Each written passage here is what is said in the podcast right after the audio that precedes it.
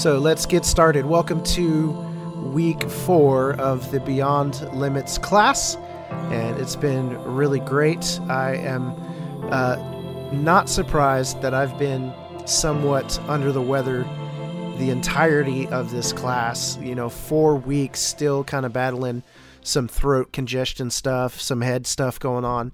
Um, I see it as uh, as some attack. Um, and so, anyways, so just know that stepping out in faith and doing what the Lord wants me to do, you know, sometimes that brings uh, adversity. And that's kind of what we're talking about today.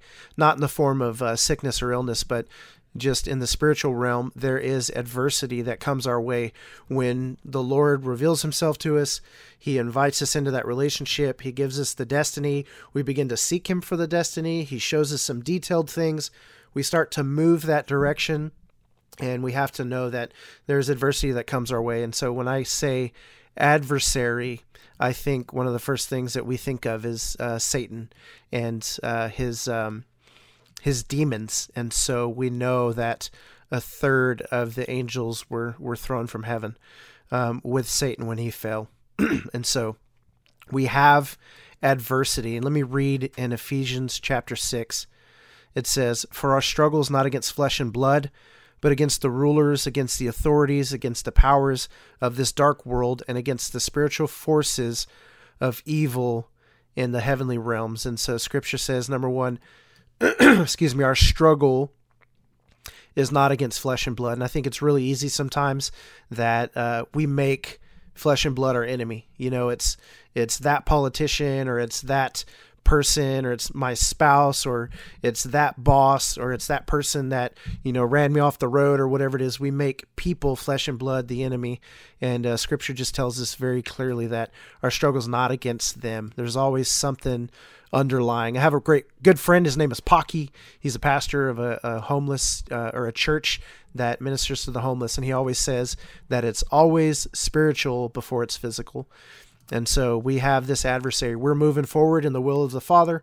We're bringing heaven to earth according to His will, and we're going to face that um, that adversity that Scripture says that is um, the power of the dark world and spiritual forces in the heavenly realms. And so, really interesting stuff. Uh, not really battling in the physical so much. Sometimes I believe that stuff manifests, but for the most part, it's happening in the spiritual realm, and we have to turn our time and our and our attention there to see what's going on. And I believe that we can do that. So Revelation twelve ten, we see it says, "Then I heard a loud voice in heaven say." Now have come the salvation and the power and the kingdom of our God and the authority of his Messiah. For the accuser of our brothers and sisters, who accuses them before our God day and night, has been hurled down. and so, Scripture tells us that there's going to be a time where our accuser is going to be hurled down. But Scripture also reveals that we have an accuser that is accusing us day and night before God. And so, um, First Peter five eight, I believe, shows us that it that is Satan. That's the devil. Be sober minded. Be watchful. Your adversary, the devil, prowls around like a roaring lion, seeking someone to devour.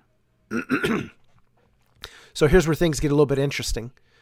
This word Satan, or adversary, um, in the Greek, we find a really interesting definition.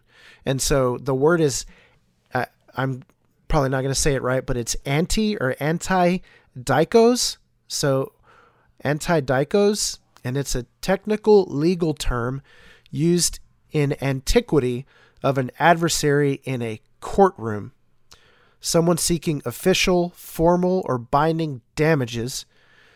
And so the word uh, is right or judicial approval. So a judge is basically approving or saying that someone is innocent or right in their actions. And so this word, anti dikos, literally means against being judicially approved or against being right in a court of law. And so, very interesting that when scripture is revealing to us an enemy or an adversary that we have that roams around the earth looking for people to devour. He's accusing us day and night, all the brethren, the brothers and the sisters, accusing us day and night before the Father, and that we have struggles against flesh and blood of this in the spiritual realm. It is using a legal term that that is our adversary as though he's stepping into a courtroom and bringing formal charges against us to try and find us guilty of the accusations that he brings towards us. And so Zechariah 3, this is probably the the single most blatant scripture we can find in all of the canon that will show us what one of those court sessions is looking like. So let's go ahead and read that. It says, Then he showed me the high priest Joshua standing before the angel of the Lord, with Satan, or with the adversary, standing at his right side to accuse him. So we see that Satan is bringing these formal charges to try and find guilt against the high priest Joshua, and they're there before an angel of the Lord. and so it says, The Lord said to Satan, The Lord rebuke you. Satan, may the Lord who has chosen Jerusalem rebuke you. Isn't this man a burning stick snatched from the fire? And now Joshua was dressed in filthy clothes as he stood before the angel. So the angel of the Lord spoke to those standing before him, Take off his filthy clothes. And then he said to him, See, I have removed your iniquity from you, and I will clothe you with festive robes. says then I said, Let him put a clean turban on his head. So a clean turban was placed on his head, and they clothed him with garments while the angel of the Lord was standing nearby. And the angel of the Lord charged Joshua, This is what the Lord of armies says If you walk in my ways and keep my mandates, you will both rule my house and take care of my courts. I will also grant you access among these who are standing here.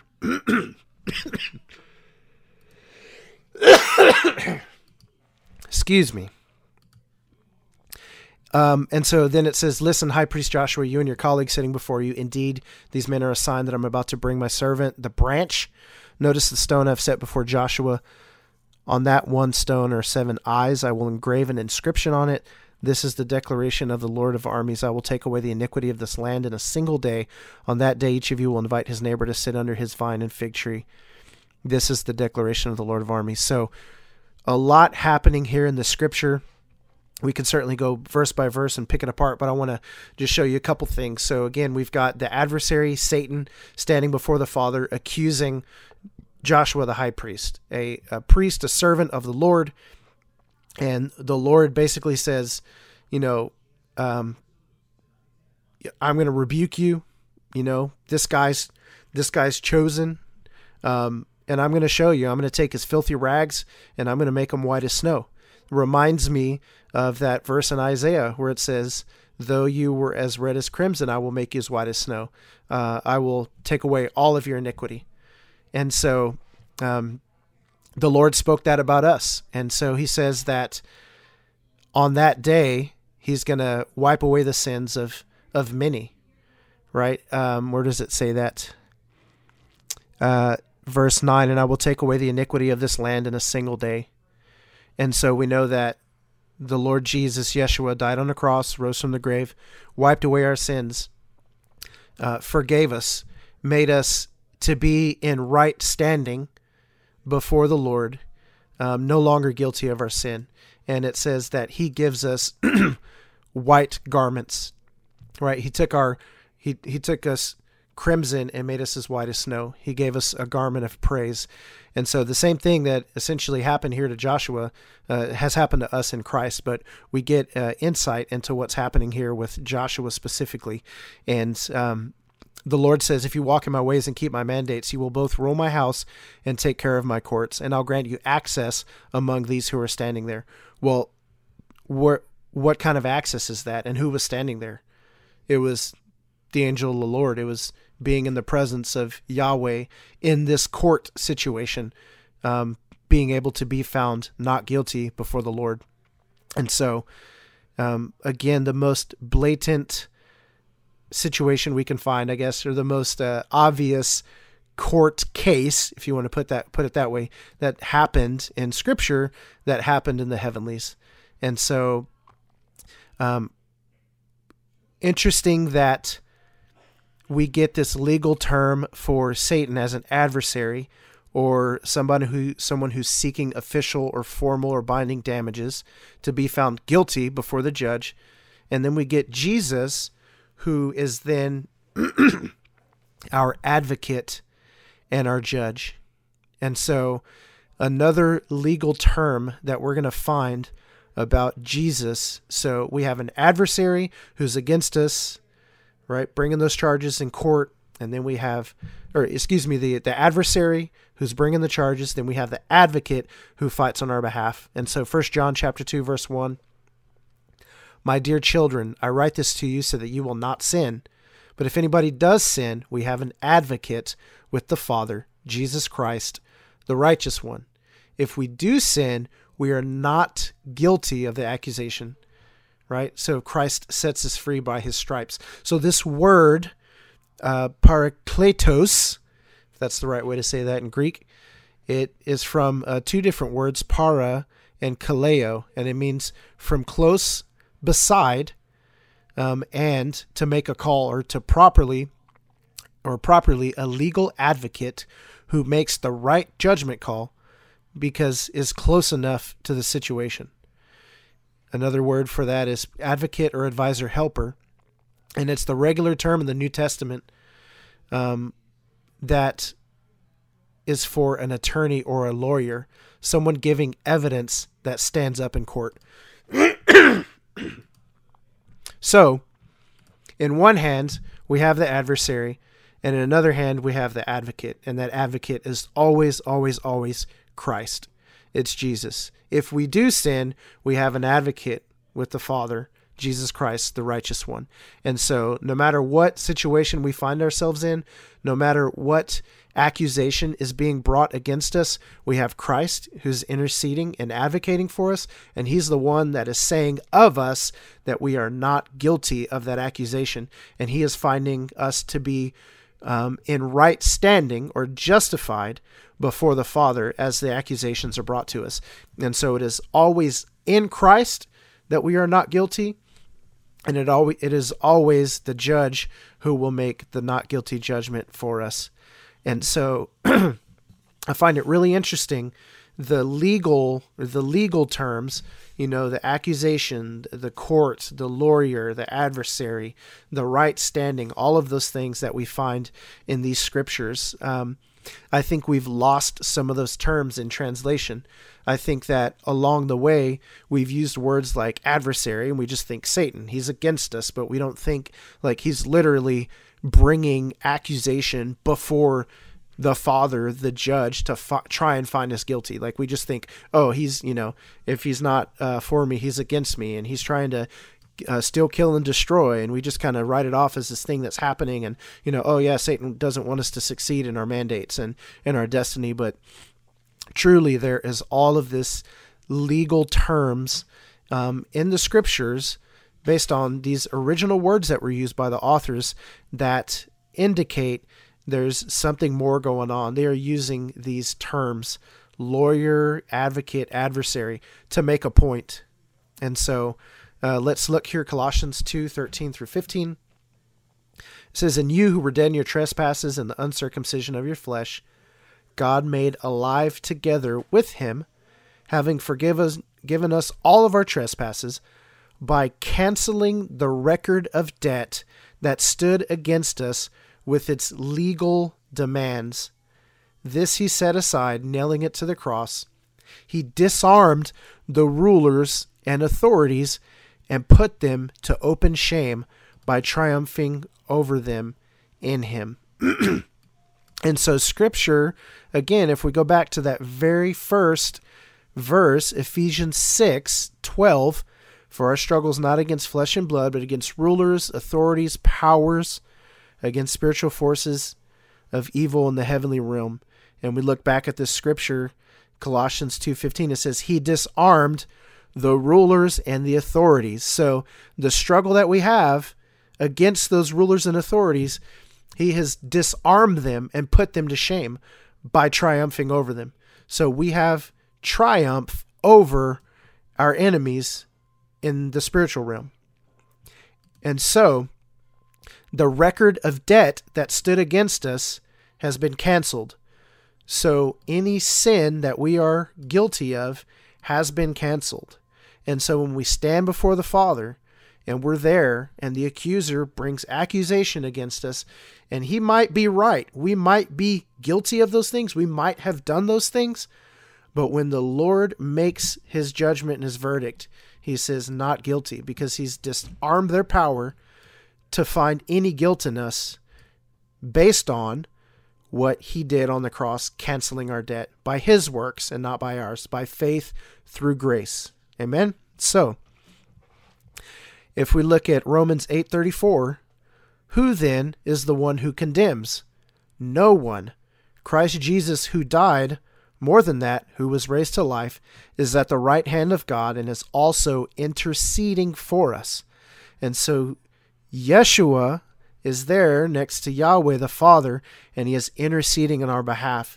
He's saying, Do you see Jason down there? Yeah, he's mine. He's mine. And I died for him, and he's covered in my blood. And he's a son, and he's maturing, and he's been given destiny, and he's interceding, and he's speaking and testifying the truth about who I am in him to the judge, to the Father. And so he is my advocate. He is the one that brings about the truth and presents that case of truth before the Father. Beautiful stuff. Romans 3:24, they are justified freely by his grace through the redemption that is in Christ Jesus. And so that word justified in the Greek, I look at the definition, it means I make righteous, defend the cause of, plead for the righteousness or the innocence of. I acquit, I justify, hence I regard as righteous. So we are justified by grace through redemption in Christ. So we are made righteous. We are pled for the innocence of, right? The Lord comes and he acquits us of any sin and any wrongdoing that we've done. And so, again, another term here, justified, is that pleading for the righteousness of the innocence and the, and the acquittal of those who are in him. No longer guilty of any sin, no longer guilty of the accusations, or, or found to be condemned based on the accusations that are brought upon us to the Father. Again, the adversary accusing day and night, but Jesus at the right hand of the Father interceding as an advocate, finding us as righteous and pleading for the innocence of us in him because we're his. And so when we're talking about the courts of heaven, you know, Christine will go in and she'll talk about what it's like to present yourselves and listen to the accusers and then um, plead that you're you're guilty and then the verdict comes and then you're not guilty and then there's this whole process that takes place this legal proceeding that happens in the courts of Yahweh and she'll talk a lot more about that. But really what I wanted to do in talking about some of this is just kind of show that scriptural foundation or basis where all of these words are leading to what that is actually looking like. Um, and again you know we read this stuff sometimes and we think it's just symbolic but the truth is, Yahweh is seated on his throne and he is making judgments. And he is um, judging the sin of the world. And he's listening to the accusations of the accuser day and night. And Jesus is sitting there, right? I mean, we just, I believe that this is taking place in the heavenlies, that the Lord is there and he's ruling and he's reigning. And again, um, go back to that divine council PDF and just read the numerous scriptures that talk about the Father Yahweh seated in his courts and making his judgments and ruling and reigning and bringing about his will on earth as it is in heaven. It's all there in the scriptures.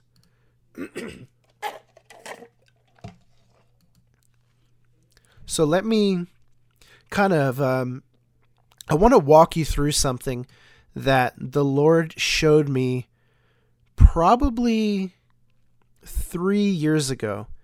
So it must have been about 2017. And there was this huge prayer gathering on the National Mall in Washington, D.C. and it was uh, Lou Engle and um, a bunch of other prayer warrior people. I can't remember their names exactly, but it was this huge event, and there were tens of thousands of people on the National Mall for three days straight, and they were doing prayer and worship 24 7. And uh, I remember being there, and one of my mentors here in the city at that time, he asked me to have my ear towards the Lord to ask about what prayer would look like for the state of Kansas. We're in Wichita, Kansas. and he just said, "See if the Lord would show any, show you anything about prayer in Kansas." And so I was sitting there, and I began to ask the Lord, "Is there anything that you want to show me about about uh, prayer in Kansas?" So um, I started to engage, started asking him what he wanted to show me, and um, I pulled out my notepad and I started writing a bunch of stuff down. And so what that document turned into is what you're going to see um, in the rest of this uh, in the rest of this PDF, where it talks about engaging divine power. Um, the Lord began to show me how to use prayer, and I say prayer with quotes because it was a different kind of prayer. Um, and he began to show me this. And so let me just kind of walk through some of this stuff with you, and then we can talk about it here in just a little while. But I'll tell you what, I wrote this out roughly three years ago. Uh, it was maybe a year and a half ago that I realized that it was kind of talking about some court stuff. And then when I was putting together week four of this teaching, I was like, okay, Lord, you know, what what do I need to do? What do you want to show me? And he reminded me of this document, and I was like, oh, you've already done the work. That's awesome. Excuse me. So I just want to call this this part engaging divine power. So 2 Corinthians 10, 3 through 4 says, For though we live in the world, we do not wage war as the world does. The weapons we fight with are not the weapons of the world. On the contrary, they have divine power to demolish strongholds. So we're journeying this earth we are in relationship with the Father. We're trying to seek and get details and live out our destiny and do His will and do what He wants us to do. And so we have an adversary, and He has all of His the the powers, the principalities, the rulers of the dark realm. They're waging war against us, and so we live in this world, but we're not fighting flesh and blood. We're fighting that spiritual battle, and so we don't wage war war like the world does right? The weapons we fight with are not weapons of the world. On the contrary, we have divine power. And so that's power from on high. That's divinity, right? Divine power. Power from Yahweh to demolish strongholds, not to just kind of chip away at a stronghold, right? Not to just kind of, oh, we'll break it off piece by piece. No, we're talking about demolish a stronghold. That means completely tear it down from the bottom up so that there's not one piece of it left standing. This is the power that we have with the Father. And so, as he began to reveal some of this stuff to me, I got this phrase file grievances in heaven and petition the Lord. So, Philippians 4 6, everybody uses this verse to talk about prayer, but I think we miss something very important. Don't be anxious about anything, but in every situation, by prayer and petition with thanksgiving, present your requests to God. And then we know it goes on to say, and the peace of God that transcends all understanding will guard our hearts and our minds in Christ Jesus. This word anxious means to be fragmented. It means to be broken into pieces. And so if we think about the word peace, which comes when we pray and engage with the Lord, that word peace is shalom, which means a wholeness. So W H O L E, whole. It's an entire piece. We are made whole in him and he just brings us to a place to we aren't where we aren't fragmented. So it's interesting. The word anxiety means pulled in different directions and then peace means whole. So we're either in peace and we're of one mind and one thought and one with the lord. We have shalom all the way from the top of our head to the bottom of our feet and our soul and our spirit.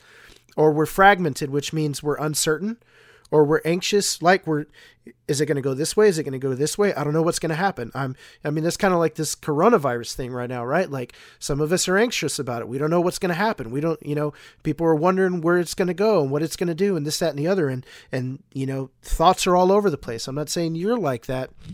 Some people are like that. That anxiety being pulled in different directions is the opposite of that wholeness that the peace that comes. So the scripture tells us don't be anxious about anything. So if we're second guessing anything, if we're worried about something, if we're concerned, if we're fearful, whatever's pulling our mind in different directions, we're not supposed to be allowing that to happen. And so, in those situations, through prayer and petition, with thanksgiving, we make our request to God. And so, essentially, I want to call that filing a grievance. and that's bringing an issue to a judge, right? Petitioning something is bringing an issue before a ruling or governing body to change the decision that has been made or the direction that something is going. So, if there were a, let's just say, a park that was going to get um, demolished and then turned into a parking lot for a uh, you know commercial real estate business in downtown Wichita, and I find that the court has then ruled and said, okay, we're going to do this, and this business is going to be able to take over this public land, and I don't like that decision. I don't like that reality or that circumstance. I can then create a petition that says, I disagree with this. Here's what I think needs to happen. I'm essentially filing a motion to overrule or overturn the reality of the situation. And the interesting thing about the petition is that you can get other people to sign it. And so by prayer and petition. So it's interesting that the prayer piece isn't just that we throw words up into heaven and then hope that the Lord's listening. I think we all know that prayer is that two way communication. So we begin to speak to the Lord and tell him the things that are on our heart and that are on our mind. And we begin to listen and hear back based on what he desires. And we say, What is your will for this situation? And then the other thing that's kind of cool about this is that then we could go and say, Hey, I was praying. Here's a situation that's going on. I'm not okay with it. I would like to see it changed. I presented that to the Lord. I filed the grievance, and then He revealed to me that His will is this. And so now, together, will you petition and will you believe with me and bring agreement, bring a multiplicity of agreement to the will of the Father? And, you know, will you work with me, partner with me to do this? And then with the thanksgiving, we then present that back to the Lord and uh, and say, yeah, what you want is what I want. And so I find it really interesting that word petition is in there. And again, that word petition has a lot to do with legality and getting things to change from a law perspective. And we know that when the Lord makes a judgment and when he rules that his will goes forth, if he says it's going to happen, it's going to happen, right? And so we could get the law of God, right? His decrees what he has said, his promises, his desires, his will for the kingdom, he can show us that and we can agree with that and then we move forward in that. And then I'll tell you what, when we have the Lord's will, right, when we're understanding what he wants, that's when that peace comes. And we say, Yes and amen, Lord. Thank you so much. so let me just kind of rephrase that in bullet points. Uh, you're not okay with this, Lord. I'm not okay with this, Lord. Let's move to correct this. Uh, the grievances stem from the Father's heart, so we ask for His heart towards the situations that are bringing us anxiety. We pray for an issue of compliance, which is your will on earth as it is in heaven. And then we bring our amen or our agreement by faith to God's will in heaven and for that to be made manifest on earth. And so that's part of that divine power that we have that we can go and we can approach the Father where He is and we say, Lord, I bring this to you. Will you bring judgment on it? Will you, you know, here's my grievance. What do you want? What is your will? What is your hope? Okay, amen. I agree with that. I want that too. And then let's bring it into the earth as it is in heaven. So, along with filing grievances, we can uh, repent and confess. And so, Daniel 9 5 says, We've sinned and done wrong. We've been wicked and we have rebelled. We've turned away from your commands and laws. Uh, 1 John 1 9 says, If we confess our sins, he's faithful and just and will forgive us our sins and purify us from all unrighteousness. and so, very simply, we can go and confess sin to the Lord, and then we can repent. Um, and basically, what we can do in that is we admit where we've aided in the enemy, aided the enemy in his pursuits, and then we can break agreements with the kingdom of the enemy. So Romans 12:2 says, "Do not conform to the pattern of this world, but be transformed by the renewing of your mind. Then you will be able to test and approve what God's will is, his good, pleasing, and perfect will." So we can break conformity, break a agreement with the pattern or the age of this world, this time and this place, and what Satan's up to. I mean, there's times where we've agreed with the enemy. There's times where we've allowed our flesh to get in the way and we have partnered with death. We've partnered with hate and anger and all these things um, that are the fruit of the flesh, essentially. And so we can go in and we can say, you know what, Lord, I'm I'm done with that. I bring my my sins to you. I confess those to you. And we know that his judgment will be that we are not found guilty of those because of who Christ is. Excuse me. And then the next bullet point here is just saying we we can file new agreements with your kingdom. So we can then say, okay, Lord, like here are the things that I'm breaking agreement with, and here are the new agreements that I'm making. And it's kind of like the idea of a contract. Um, and so we can tear down demonic demonic influence and reclaim territory. So like Jericho, um, they went in and they reclaimed territory, um, territory that was theirs, and that's part of that being able to cast down strongholds. That power in the Lord, we can tear down that demonic influence. We can come in, and uh, if the Lord says that you know this place is yours, and it's not the enemy's, it's mine, it's holy ground, it's been set apart for my will and my purpose, well then we can we can say yes, Lord, and uh, we can go in and we can proclaim that that's the Lord's territory, and we can stand in agreement with what He has to say about that. So, um, along with that, this is possibly times of worship mixed with prayer or call to worship. And so, in tearing down demonic influence and reclaiming territory, uh, oftentimes that can be done uh, with with worship. And so, there's a scripture that talks about worship being warfare. And so we can warfare through worship, prophecy, and speaking of the word. And that's just proclaiming the heart and the mind of the Father over the situation. Christine will talk about proclaiming it from your mountain, your sphere of influence. But essentially, we're getting the hearts the heart of the lord for something and then we proclaim it out and we can worship and prophesy and declare his word in that place. Uh, tearing down strongholds makes the enemy vulnerable. We can go after legal blockades financial limitations worldly concerns political power city officials organizational leaders. And so look we're talking about our struggles not against flesh and blood but sometimes that spiritual manifest into the physical. So it's not necessarily the the head of an organization or um, whatever it may be that is the person that we're we're fighting against. It's whatever's going on behind that. And so we can inquire of the lord. We can seek and see what's going on. And then we can agree and to declare and then bring about that freedom. And so we can go in um, to you know we're talking about these de- the details these mandates these blueprints what the lord wants for us. Maybe there's financial limitation that's going on in the physical. We say okay lord you know i want to what do you have for this ministry? What do you have for this part of my destiny concerning finances? And then we can go in and we can get that stuff released from heaven into earth so that it manifests. And again it's really just asking the lord what is your will for this? And then coming into agreement with it. Not being anxious about it but using that divine power to then go in and make things happen. So um, there's a prayer that erects and fortifies walls.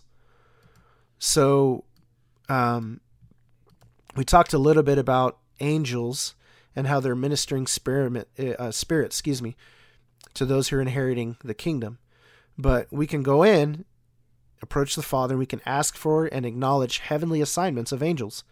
Right? Hebrews 1:14 are not all angels ministering spirits sent to serve those who will inherit salvation. Daniel 10:12, this was the uh, angel that approached Daniel after he fasted. It says he told him, "Don't be afraid, Daniel.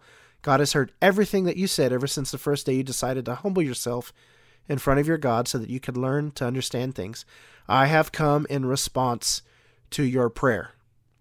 So in scripture, we have this situation where Daniel prays, he's seeking the heart of God, he wants to know what this vision means. An angel shows up and says, I've come in response to your prayer.